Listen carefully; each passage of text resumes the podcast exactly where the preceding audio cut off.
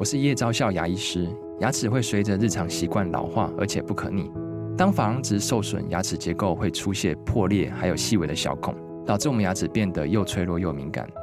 这边我真心推荐贝欧尼修复牙膏，内含 BioHAP 成分，搭配正确的刷牙习惯，经科学实证，可在两周有效让牙齿再矿化，修复受损珐琅质的细微小孔。相关资讯及购买通路，请参考资讯栏连结。FM Taiwan，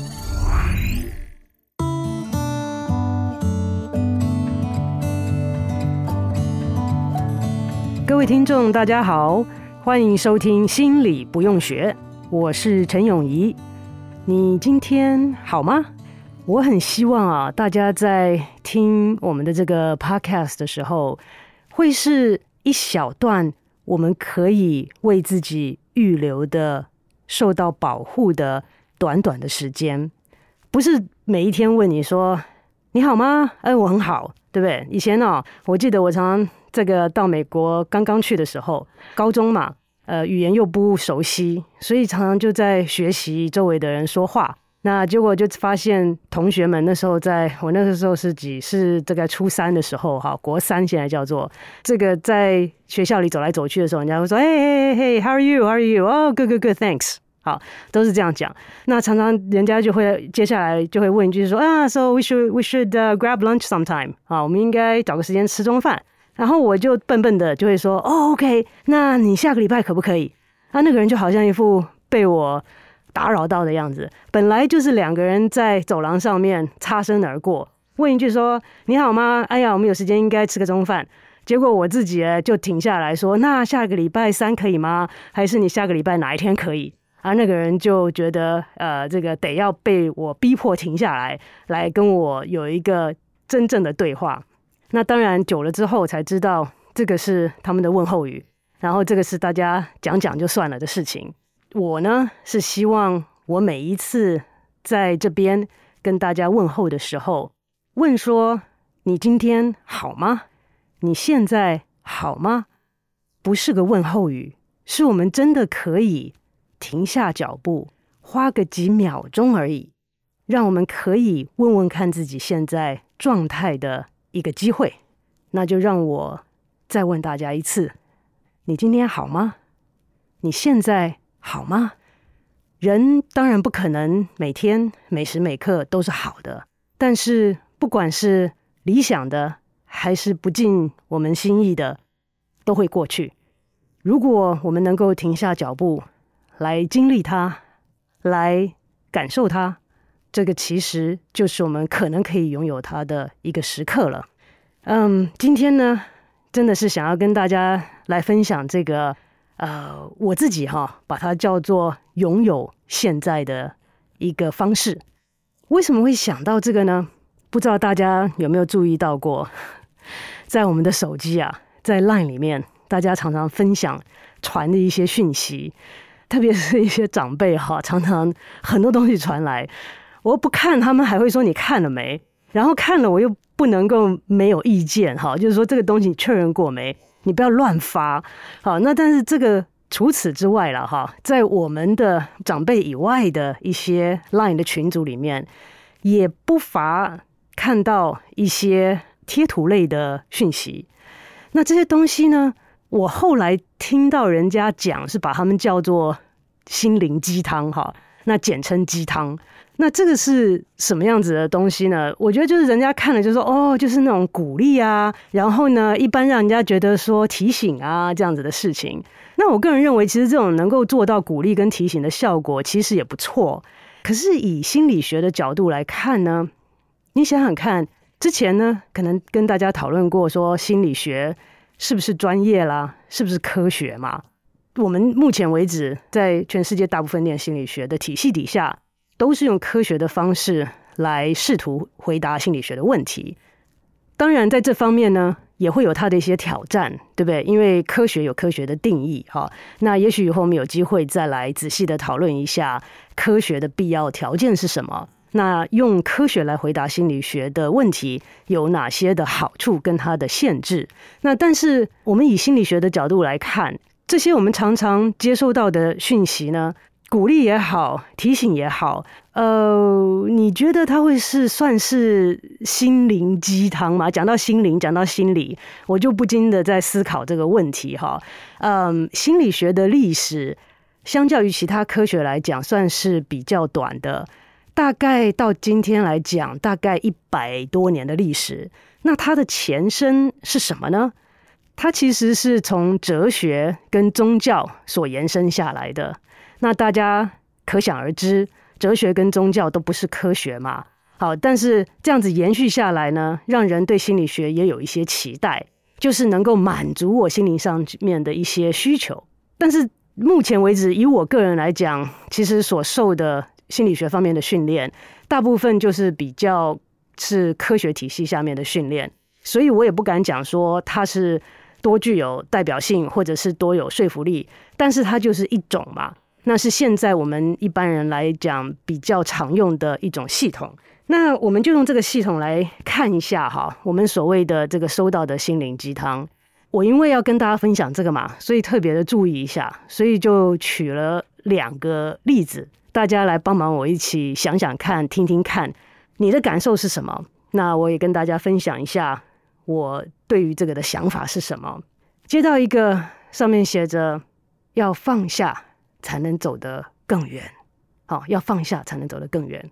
很多人看到就会说：“哇，真的，我真的就是哈负担太多，我要真的能学习放下，我才能够走更长远的路。”哇，心灵鸡汤这样子满足我心灵上面的需要，给我一些鼓励。可是我听到之后，我马上就会想到：你要我放下什么？你要去哪里？为什么要走这么远？也许我现在已经到达目的地，或者快要到达目的地了。我拿的这些东西都是我必要的东西，我没有一个可以丢掉的。所以你要我放下到底什么东西？再接下去，我会想要问：你要我怎么放下？丢掉吗？甩出去吗？轻轻放下吗？把它遗漏下来吗？这些都是我听到这个东西之后会有很多的疑问。那当然啦，在我的朋友当中，很多人都会觉得我很难搞，因为常常有这样子的事情的时候，我的疑问就是特别的多。那从要搞清楚，好，我还在想呢，接下来会有一机会想要跟大家讨论这个逻辑的问题哈，为什么每个人想法会这么不一样，而每个人都觉得自己是对的？那我当然有我的想法，我不见得认为我是对的，可是。我要觉得要有一个逻辑嘛，哈，那我有问题，你不能让我说不可以有问题，所以我就会因为这样子的一个讯息，让我产生很多其他的疑问。第二个我看到的呢，是在脸书上面传的，它上面写说，当你能一个人默默消化掉负面情绪的时候，你就真的长大了。我真的不知道这是什么意思哈，我再讲一遍哈。当你能一个人默默消化掉负面情绪的时候，你就真的长大了。这里面我唯一懂的就是负面情绪。好，我大概知道这什么意思。啊，我不知道什么叫一个人，我也知道。好，不要跟别人 一个一个人消化负面情绪，默默的消化掉，我不太知道什么意思。啊，真正的长大了，我也不知道什么意思。那我把这一个，好，我就把这一个。这样子的一个讯息，来跟一个我认为是比较有可行性，能够教我们技巧，让我们听了之后知道该怎么做的一个讯息来做比对，好不好？这个是讲负面情绪。好，那我的另外一个讯息呢，我是从一个呃心理学的呃这个有心理学基础的一个机构取得的，也是讲负面情绪。好，那这个是一个很有名的。嗯，当初我也受训的时候，在那边有学习他们的这个 couples therapy，好，是这个伴侣的咨商跟治疗，叫做 The Gottman Institute。那他们的原文是英文的哈，他就说，It's often more helpful to listen to sadness than to try to relieve it。好，再讲一次，It's often more helpful to listen to sadness than to try to relieve it。 好，那他这边的建议就是说，当我们感受有悲伤的时候，会建议我们能够去聆听这个悲伤的感觉，而不是去想要排除这个悲伤的感觉。那所以，相较于这两个不同的讯息，在我个人看来呢，是有很大的差异的。因为呢，之前讲的这个，当你能一个人默默消化掉负面情绪的时候，你就真的长大了。我觉得太泛泛了，因为我刚刚讲了，我不知道里面很多词汇是什么意思。那你有没有怎么教我什么叫做默默消化掉？是我一个人关在房里面默默坐着就会过去吗？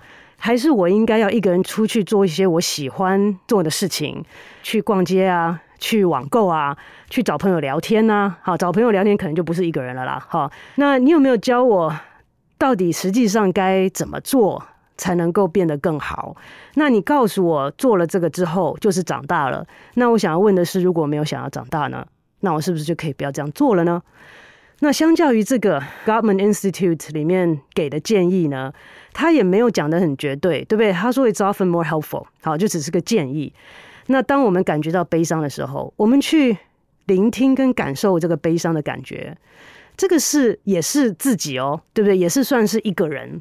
所以当我能够去体会我悲伤的感觉是什么样子的时候，可能这样子做会比我赶快赶快的想要把这个悲伤的感觉拿掉它，赶快把它驱逐掉，会更要有帮助一些。所以对我个人来讲，这个 Gottman Institute 的这个 message 呢，我看了之后，会比较让我能够知道我应该怎么去做啦。那另外的，嗯，这些我讲讲的这个什么要放下啦，才能走得更远啊。虽然听起来都不错，那可能因为我就是我常常跟我的朋友讲，我就是这么低阶的人呐、好，这种高阶的是属于哲学或宗教的东西，其实。我在心理学里面常常希望能够做到的是说，我现在该怎么办？因为这些感受我们都有，这不是新鲜的事情了。你说你觉得你震怒，你觉得你悲伤，这些是大家都有过的感受。那我很想知道的是，当我有这样子感受的时候，我能够做什么呢？我能够嗯，有一些前人的智慧研究的结果，能够给我一些实际抓住到的东西。让我能够处理我现在这么难受的状态吗？所以我常常讲我是很低阶的啦。那处理了掉之后，我觉得我才会有资源，才会有空间，才会有机会去思考这个东西对我的意义，以及未来我可能可以做什么，能够达到不同的境界。那这个是有先后顺序的一个排序的问题，对我来讲，各位可以想一下，刚刚讲到说，listen to sadness。就是当我们倾听跟经历我们自己的悲伤的时候，其实不是像我们一般嘴巴上讲的这么的简单呢。我有一个病人，跟他开始了几个呃 sessions 的之后呢，我就有点不知道该怎么跟他跟他继续下去，因为他每一周现在在线上，我一开始的时候都会很自私的问一下说，呃，So how was your week？对不对？你就过去这一周过得怎么样？他就会说 fine，啊就没有了呢。然后我就想说，哦，那有没有发生什么特别呃 memorable 好印象深刻的事情呢？Not really，我说没有。那我有一些同事，呃，他们的做法会是说，你没有话讲，那我们就不要了，因为你应该做好你的功课，每一个礼拜你要带进整间的东西。是你要准备好的，啊，你没有问题你就不要来了嘛。你来就是因为你有事情要讨论或者问题要解决，啊，你这样子坐在这边是很浪费我们大家时间的。所以有一些同事的做法会说，那等到你回去准备准备有再来。啊，我是觉得 第一个我觉得不太好意思啊，哈。那第二个我会觉得说，也许他就是在表达上面有一些困难，或者他没有办法。去组织，哈，在他的脑袋里面去组织，然后呈现他目前在挣扎的一些事情，在对他来讲很困扰的事情。那我能怎么帮助他呢？对不对？然后我曾经哈，其实我都觉得在 session 当中，在整间里面，呃，这个诚恳跟诚实还有真实性很重要啊。那所以我经过几次之后，我就有问他说：“你每一个礼拜。”那我们这样子 meeting 哈，你觉得好不好啊？他说好啊，我都很期待啊。哦，我心里面就在想说，哇，他我都很焦虑哈，因为我都不知道要说什么好。那他怎么会期待呢？又没话讲。那我就跟他讲说，呃，在我们的诊间里面呢，其实真实性哈和 authenticity 是很重要的。我也是要真实的回馈在诊间我的一些感受，因为这有可能是你在现实生活当中，别人也可能在跟你互动的时候有的感受。那我就跟他讲说，我觉得呃，我很难跟他有一个对话，因为每一次问一个问题，他就一句话就结束了。那我也不太知道该怎么样问他，才不会冒犯到他，问太多问题。好，也要给他空间来表达他想表达的。那我讲了之后，他就说啊，对啊，我就是这个问题啊，我想要约会。好，到了这个呃线上的这个 dating，我结果跟跟人家见面之后，我也不知道说什么。就连我最亲每个礼拜都见到的姐姐，都会跟我讲说，我有时候都不知道你在想什么，都不知道跟你说什么。他说这个是好像是很大的问题。那我们就聊一聊，聊的时候，有的时候他就会说：“哦，我好焦虑，好焦虑哦，好紧张，好紧张。”可是你要知道，在荧幕上面他是面无表情的耶。我发现他的表面跟他的内心里面的落差是相当相当的大。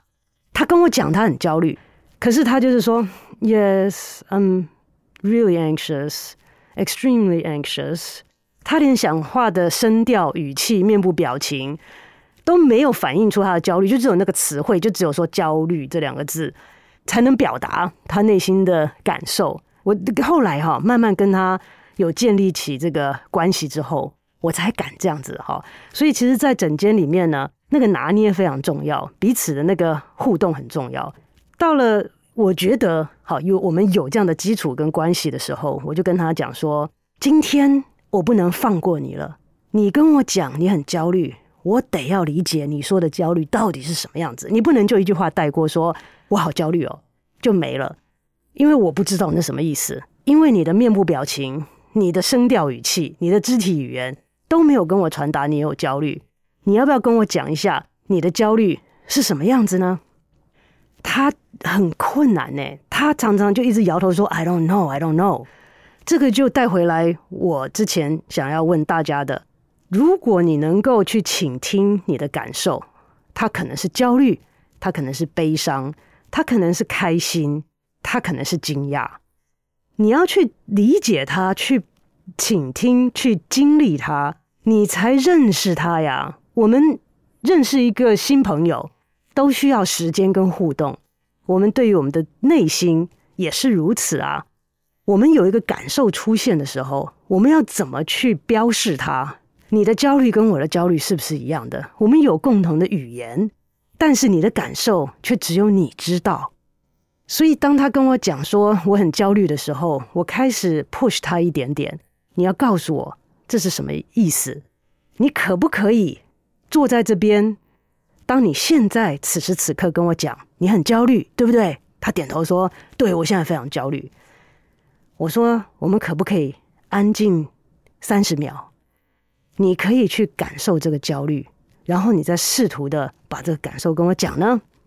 我把这句话还没讲完的时候，我就发现他开始前后晃动，开始坐立难安。我要求他的只不过是三十秒，安静的、用心的去感受他现在内心的强烈的感觉，他叫做焦虑的感觉，他却开始有这么明显的反应。我当时就问他说，你现在是什么感觉？为什么你忽然之间这样子坐立难安？他说：“我开始在想，我接下来要怎么过这三十秒。我要想说，我脑子要怎么去想别的事情才能过这三十秒？有这么困难吗？显然是有它困难度，因为没有练习，因为有很多属于他个人的一些限制、障碍或者是挑战，对他来讲，这是一个很难做到的事情。所以。”我们在表面上看那个 instructions，说，当我们可以 listen to our sadness，好，listen to our anger，listen to our anxiety 的时候，我们就是用心去听啊，去感受啊，and that is more helpful than try to relieve it。对，这样子做，根据过去的研究显示，会比速速的想要。把这个感觉给驱逐掉，要有帮助一些。所以我会对于这个所谓的心灵鸡汤，会期待更多的一点是说，嗯，不只是这个哲学上或者是概念上的一些提醒或者是鼓励，而是你可不可以告诉我怎么做？那我个人呢，在这一方面比较深刻的一个经历了哈，就是呃，最近蛮久了吧，我想大家常讲的活在当下，应该的翻译是 live in the moment 啦，好，活在当下。我觉得他翻译的蛮好的，好，那个 moment 翻作当下，那我也觉得这概念很好。可是就像我之前听到很多其他的呃讯息一样，我会说我觉得这蛮好，可是你可以教我怎么活在当下啊？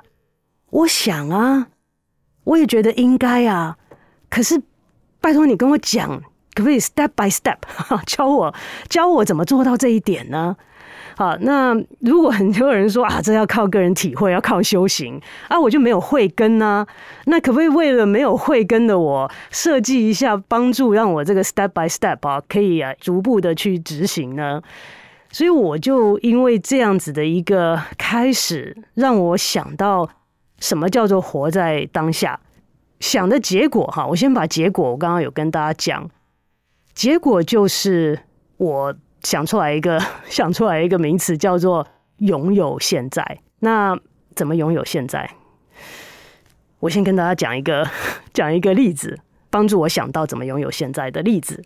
之前呢、啊，我在念研究所的时候，就有机会在一个教学医院做这个呃心理学的研究。那因为那个时候是研究压力嘛，压力对健康的影响。我们就研究来医院做手术的开心手术的病患。那通常我们不会是找那种只来做一次开心手术的人。大家可以想象说，怎么会做很多次？这个就是重点了。如果今天你心脏血管堵塞，你进医院会去到做手术的一个嗯阶段，那有可能你的开心手术会是绕道手术，好，也许可能是用支架，不同的方式。无论如何，你就是心脏要被打开。那我们研究的对象是不是一次，是两次、三次，甚至四次？那什么样的人会心血管一直被堵塞呀？那个时候我们的研究呢，就是假设心理压力很大，而且在长期受压的情况之下呢，会造成心血管的疾病。你想想看，那个时候是多少年前的事情了？那现在我们看到过去的研究结果，已经很明显的可以看到这当中是有呃这个关联性的。那个时候呢，我就接触到一个算是职业吧，呃，现在台湾也有在推的，嗯，一个 算是算是职业。我在想，呃，叫做关怀师。好，那就是在医院里面呢，有些人在这样子的环境之下，碰到了生死相关的大事。呃，会在心理上面，在心灵上面，呃，很难承受嘛，也会有很多的疑问。在那个时候，就是医院有有一些医院啦，哈，就在想说，除了给病人在身体上面的一些协助之外，也许给他们在灵性跟心理上面有些协助，那就有一些所谓的关怀师。那这些关怀师呢，不是做任何的宗教的宣传，那就是提供病人或者是家属当下的一些呃需求，各方面的心理上面或灵性上面的需求。那这一块，也许我有机会会再跟大家有机会多讨论一下。但是今天主要讲的是那个时候呢，我刚好在医院做关怀师，所以不是研究生的身份啊，也不是呃心理学研究者的身份。那所以医院的同仁们都还蛮熟悉的。那那个时候呢，这个我认识一个外科医生，他是非常非常优秀的一个外科医生。那那时候在医院里面，我就学到医学底下每一科的医生啊，呃，都有他们的特质啊。哈，外科医生常常在开刀房里面有个人的喜好，他会放他自己喜欢的音乐，有他的节奏，然后也有他特殊的需求跟他的习惯。那越厉害的外科医生，这些东西的要求哈，就呃越严厉，算是严厉，因为他就是要要他要的。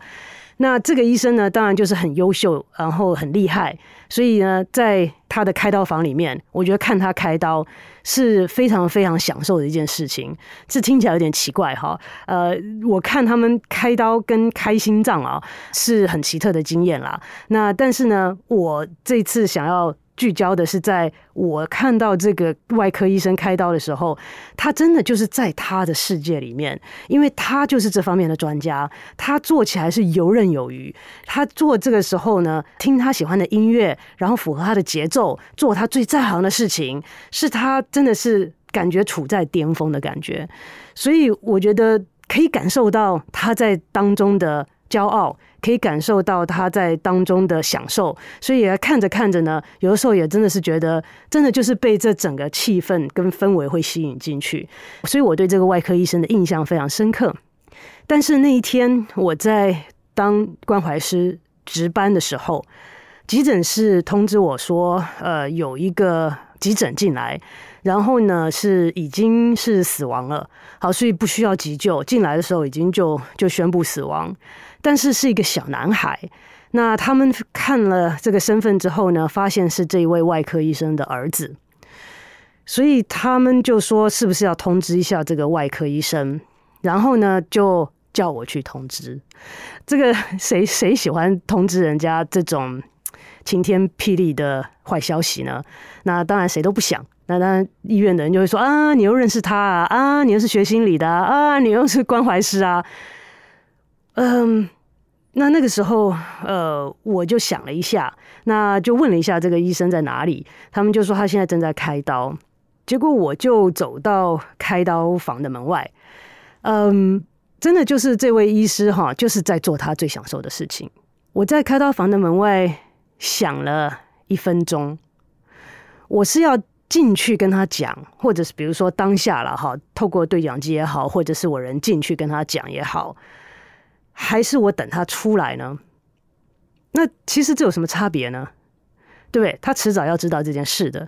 可是，在当下我在想着要做这个决定的时候，我有一种恍如隔世的感觉，因为我发现这个外科医生在当下他的生命没有改变嘛，他的生命是在当时是在巅峰做他喜爱的事情，在那个 moment，他是在做他非常享受的事情。万事都很美好，他不知道此时此刻他的儿子已经不在这个世界上了，因为他不知道，所以他没有被他影响。可是这个外在的世界已经变了，只是他不知道。那我是不是要当这个媒介呢？我是不是要当这个 agent 去戳破他这个美好的世界呢？他那个世界其实已经是假的了，对不对？因为外在世界已经改变了。那我要去戳破他吗？我就是是在想。我们每一个人在人生当中每时每刻也是这个样子啊！我想请问各位，现在你在听我的 podcast 的时候，你在做什么呢？你是一个人吗？还是你在捷运上把耳机放在耳朵里面听呢？还是你在床上呢？此时此刻，我想请问你，你所在意的人、事、物都在些什么位置啊？他们都好不好啊？我甚至敢问一句：你确定他们现在都还活着吗？你确定你的工作还在吗？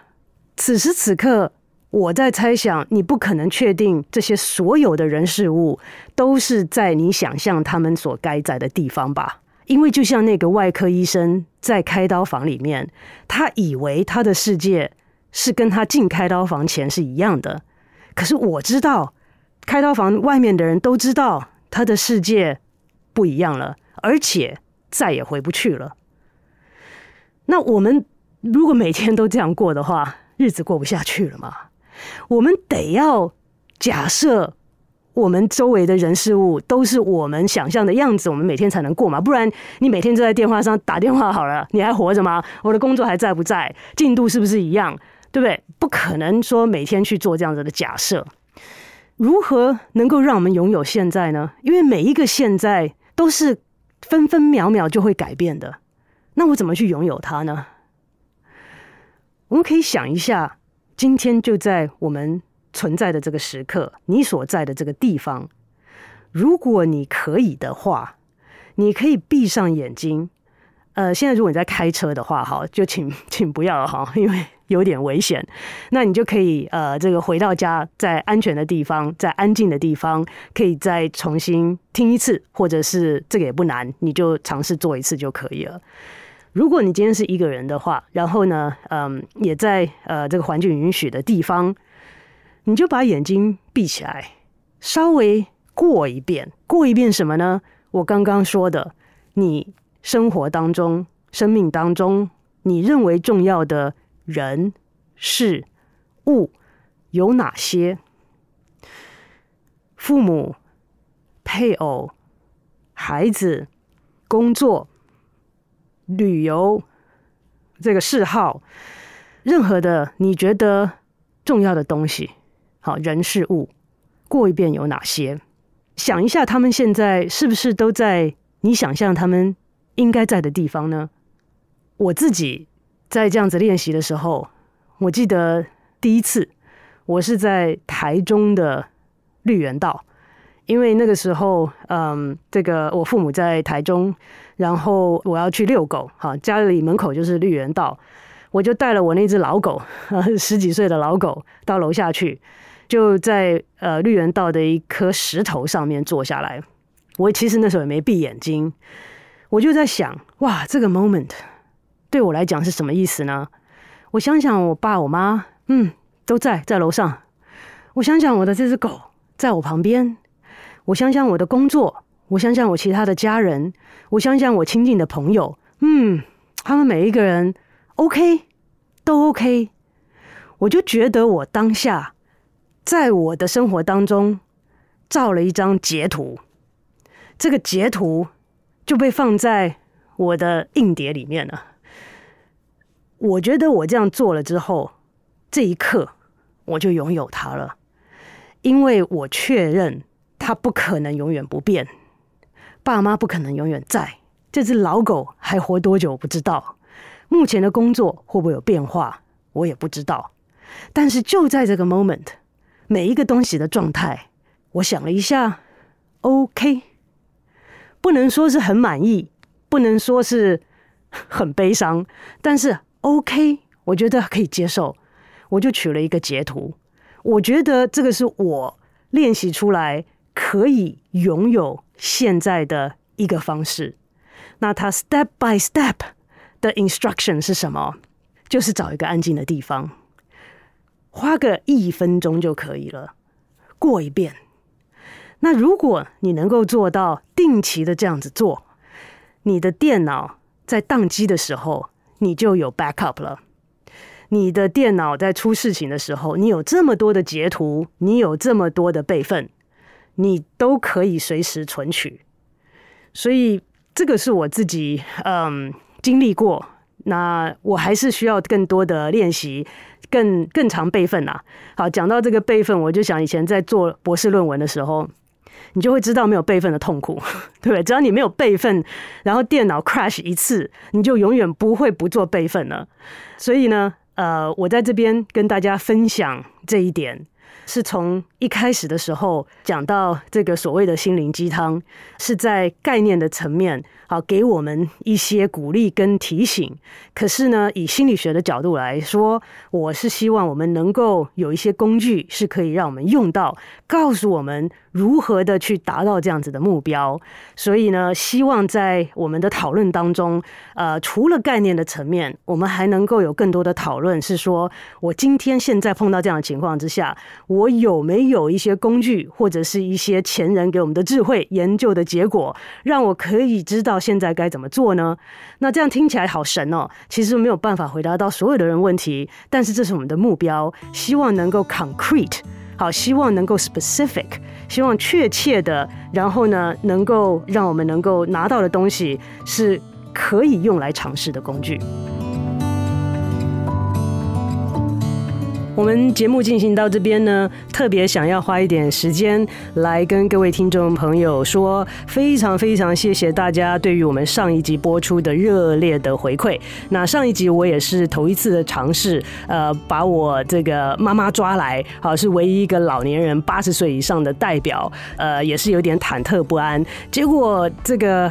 好评一直不断的进来，那会有很多人说务必要请这个令堂再度上节目，我听到了，我也转告了妈说她会考虑考虑。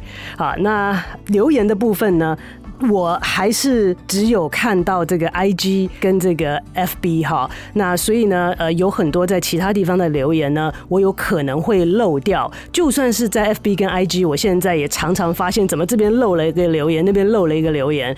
但是哈，我有一个没有漏掉的，是有听众朋友说，哇，我妈妈讲的多好多好多好多好，结果到最后可能想到了这是我的节目，就讲说哦。那陈永仪也还不错啦，好，所以呢，呃，非常感谢啊，各位听众朋友，呃，最终还是记得我啊，那这个我是非常非常的开心，能够呃引起这么大的共鸣，所以希望各位听众朋友呢，继续留言，继续给我们反馈，让我们能够有进步的空间，知道哪里做得好可以继续，哪里做得不好可以改进。那我们今今天的节目呢，就进行到这边，我们下周再见。